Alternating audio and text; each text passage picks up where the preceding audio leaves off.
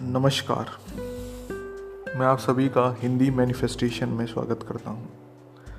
साथ ही साथ जो नए लिसनर्स हैं, उनको मैं ये बताना चाहता हूँ कि ये पॉडकास्ट मैनिफेस्टेशन से रिलेटेड जो जो बातें हैं, उनको डिस्कस करता है। अगर आपको नए अपडेट्स चाहिए हों तो आप सब्सक्राइब कर सकते हो इसको। लास्ट टाइम हमने डिस्कस करा था आई रिमेंबर वैन वो भी एक टूल था मैनिफेस्टेशन के लिए।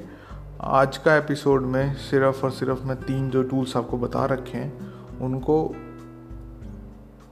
उनकी समरी बनाऊँगा और समरी बताऊँगा कि क्या है, क्या नहीं है और किस तरीके से किन तीन चीज़ों से आप मैनिफेस्ट करवा सकते हो।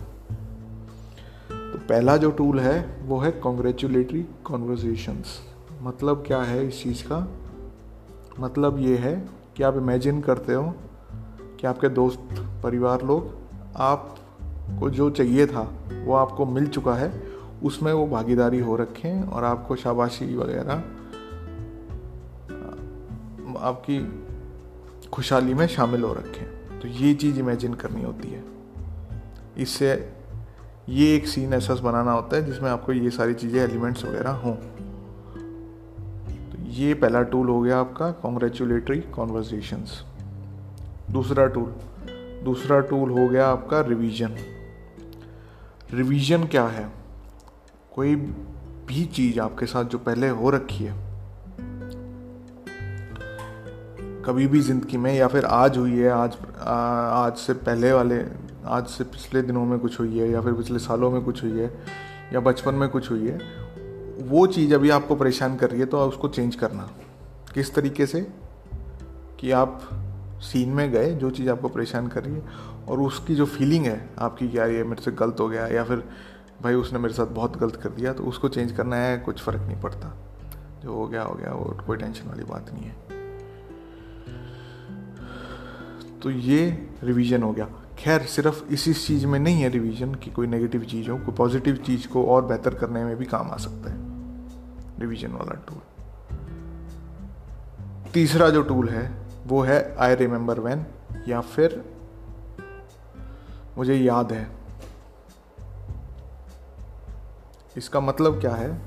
इसका मतलब यही है कि आप अभी प्रेजेंट में कोई सिचुएशन देख रहे हो या किसी सिचुएशन में हो, उसको पास्ट में ले जाते हो कि ये पहले ही हो चुकी है, अब आपके पास कोई नई चीज़ आ चुकी है।